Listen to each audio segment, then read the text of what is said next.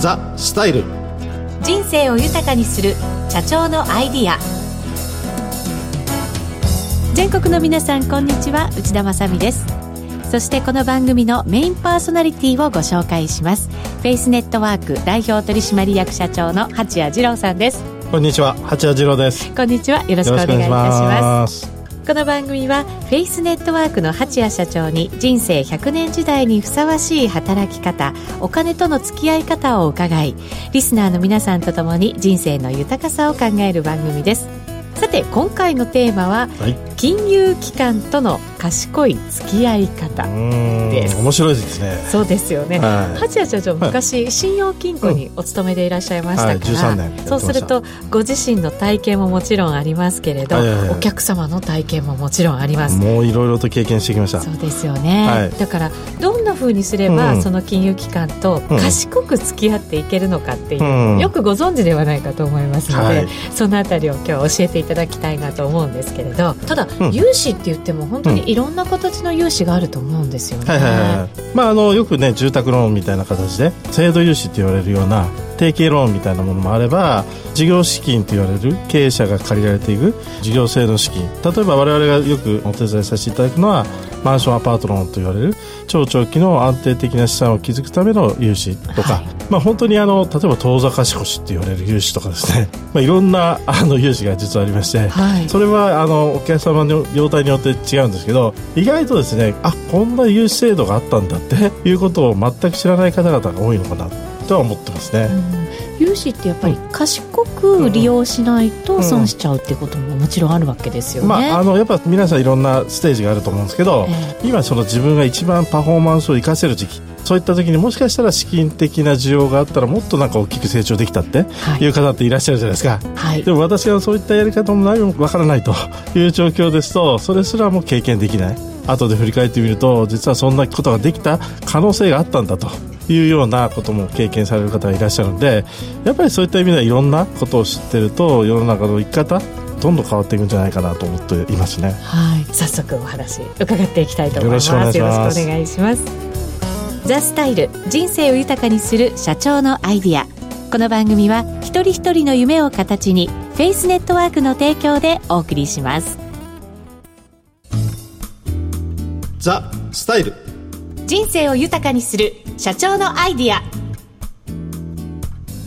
さてこのコーナーはフェイスネットワーク代表取締役社長の八谷二郎さんが豊かな人生とはを切り口に働き方やお金との付き合い方など幅広いテーマでざっくばらんにお話をします。今回は金融機関との賢い付き合い方というテーマで元信用金庫に勤めていらっしゃった八谷社長に得する金融機関の使い方を聞いてみたいと思います。いいね、はい。まず、うんうん、これ身も蓋もない質問かもしれませんけれども、うん、お金持ちほどいい条件で銀行と取引できるんですよね。お金持ちっていうのがい。い条件かというと100%そうではないんですけど、はい、やっぱりその銀行が取引をしたいというようなお客さん層そういうお客さんには各銀行が私たちの銀行もぜひ利用してくださいみたいなやっぱりその3つのリッチって言ってるんですけど、ね、まあマネーリッチなのか資産リッチなのか逆に所得リッチなのかこのリッチな方々にはいい条件を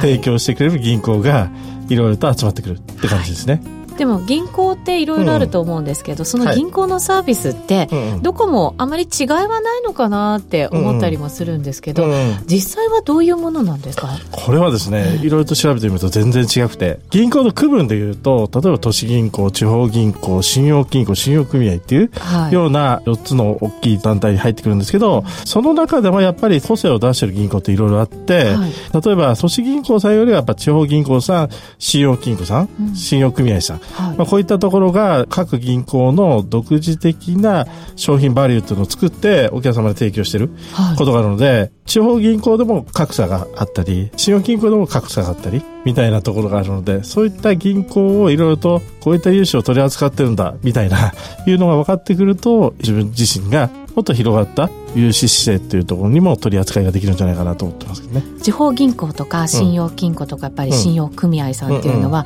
地元に密着っていうイメージがあるのでその方々に合わせた使いやすいもの、特徴のあるものをやっぱり作っているっていうことになるんですかね、そうすると。100%実はでもそうでもないんですよね。違うんです例えば地方の銀行さんって預金はよく集まるんですよ。でも例えば地方にやっぱ企業がないと運用先がないわけですね。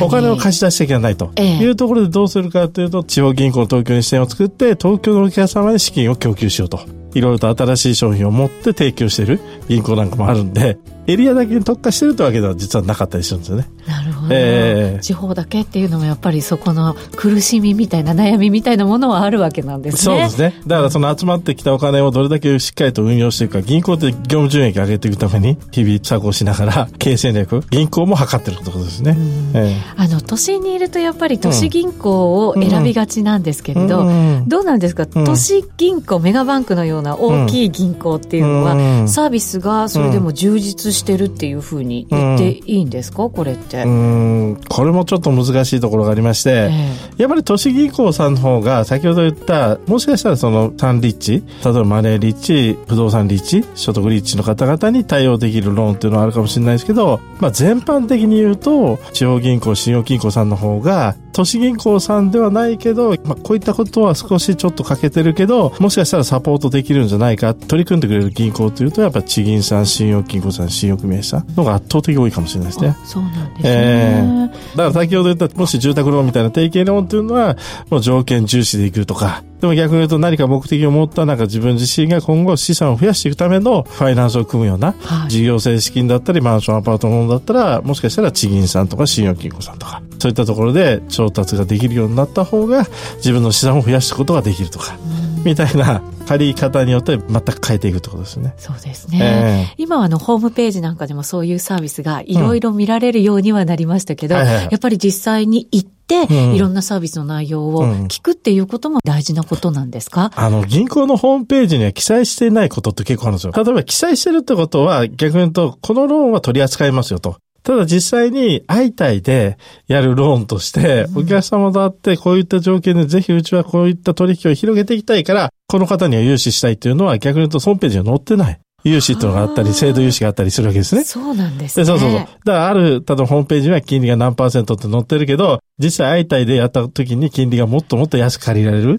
ようなローンがあったりとか、はい、いうのが結構あったり、もう期間が通常、例えば35年しか組めないようなマンションローンが、実はうちのお客さんで言うと60年ローンっていうのを組んだお客さんっていうのも実はいてですね、まあ相続対策として借り益を残さなきゃいけないというようなためで、例えば超長期の60年ローンっていうものを組んでいくみたいな、そういったものっていうのはもう制度融資というか、ホームページは絶対記載されてない融資があったりするわけですね。えーじゃあ実際に行って、しっかりと話を聞かないとわからないものの方が多いのかもしれないですね。圧倒的にそちらの方が商品バリューは多いかもしれないですね。それってでも、口座を持っていて、いくらかの資産を入れてないと相談に乗ってもらえないとか、そういうこともあったりしますか、実際は。昔は、まあ私は特にあの13、4年勤めてた信用金庫がありましたけど、その当時はよくあの銀行って取引ぶりって言われたんですよ。はい。その取引ぶりっていうのはどれぐらい取引があるかによってお客様に融資診断、予診っていうんですけどね、融資診断をしていくと。でも今は逆に言うと純新規。初めましてってお客さんに、例えばマンションローンで言うと、5億、6億、7億という融資を手掛けていくようなことができるようになってきてるんですね。なので、ちょっとその融資体制っていうのは変わってることは確かですね。あ、そうなんですね。えー、昔とは随分じゃ変わってきてる。そうですね。ものなんですね。やっぱりその個人情報っていうのもこれだけ今網羅できるようになったので、逆に我々トップ貸しって言われるんですけど、純新規の融資。はい。なんかでもそういった高額の融資が取り扱えるような銀行も出てるって形なんですね。もっといい取引条件を引き出す、今の条件って何かあります？やっぱりその自分自身で、まあ例えばですね、これちょっと考えられないかもしれないですけど、ある都市銀行さんで、えっ、ー、と、恵比寿支店と渋谷支店、審査する人が違うんですよ。はい。だから、逆に言うと、恵比寿支店で上げてたら融資が通らなかった。でも、もしかしたら渋谷支店で上げてたら融資が通ったっていうケースがあるんですね。同じ銀行でも。同じ銀行でも。なので、審査っていうのは一律じゃない。今後 AI が融資を全部査定するっていうニュースに結構出てますけど、今ずっとやっぱ圧倒的多いのは、そういった審査役の個人的な融資姿勢っていうのが、一番大きいんですよね。なので、そういったことも踏まえたことが分かってれば、はい、自分が例えば何かお願いしようと思うファイナンス、融資が、どういった融資かによって、どこの銀行のどこの支店の窓口、どこの担当者に 相談した方がもしかしたらいい条件で、例えば融資が取り付けることができる、みたいなことがリアルタイムに結構変わってるって形なんですよね。なるほど。えー、じゃあ、諦めないでうんうん、で、そこに人の感情が入るということも踏まえながら、うん、チャレンジしていくっていうのがいいのかもしれないですね。そうですね。だから面白いんですけど、ちょうど先週の土曜日会ったお客さんは、はい、本当に30個銀行当たって、うわ、すごい。そうそうそうそう、お母さんなんですけどね。はい、で、その自分の状況全部お話しして、今後例えばこういったことをやりたいというビジョンをお話しして、例えば上位条件を自分だったら取り付けてもらえるかということを今の状態で知っておくという熱心なお客さんもいらっしゃったりしましたね。えーたださっき AI なんて話も出ましたけれど、うん、これからの銀行ってやっぱりちょっと変わっていくんですかね、うん、まあ今あの都市銀行なんかも店舗削減って言ってね、記事が出てますけど、必ずやっぱり人が少なくなっていくところでは、はい、そういった AI、人工知能を基準とした融資判断っていうのが出てるんですよ。で、今、あの、全部、お客様融資をしたところで、お客様、銀行の中で全部格付けをしてるんですよ。このお客様だったら、これぐらいの金額までで、金利はここからここまでの幅。だったら貸せる。みたいな格付けをされちゃうんですね。だからもしかしたら内田さんが言った時に、内田さんだったらこれぐらいの金額で何パーセントから何パーセントまで金利で貸せますよっていうような条件が A ランクなのか B ランクなのか C ランクなのかみたいな形で格付けされるわけですよ。はい。だからそういった情報もすべて今、全部 AI がやるような状態になってるので、ぱり100%それがいいのかなと思うと、ちょっと疑わしいところが高いかなと思ってますよね。本当そうですね。うんはい、内田さんの成長性って AI で分かりきれないと思うんですよ。そうですよね、えー、判断されたくないですね。すねちょっと怖いような気がします。はい、はい。今日は金融機関との賢い付き合い方について伺ってきました。はい。お聞きの放送は、ラジオ日経です。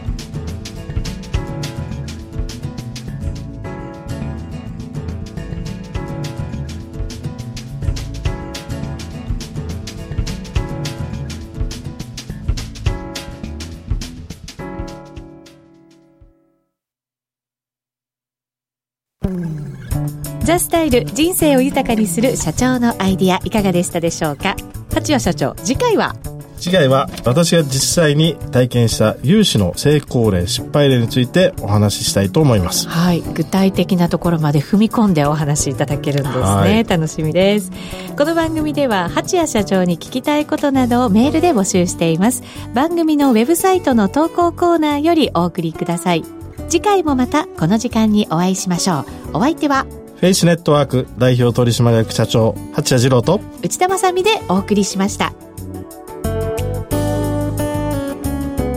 ザ・スタイル人生を豊かにする社長のアイディア。この番組は一人一人の夢を形にフェイスネットワークの提供でお送りしました。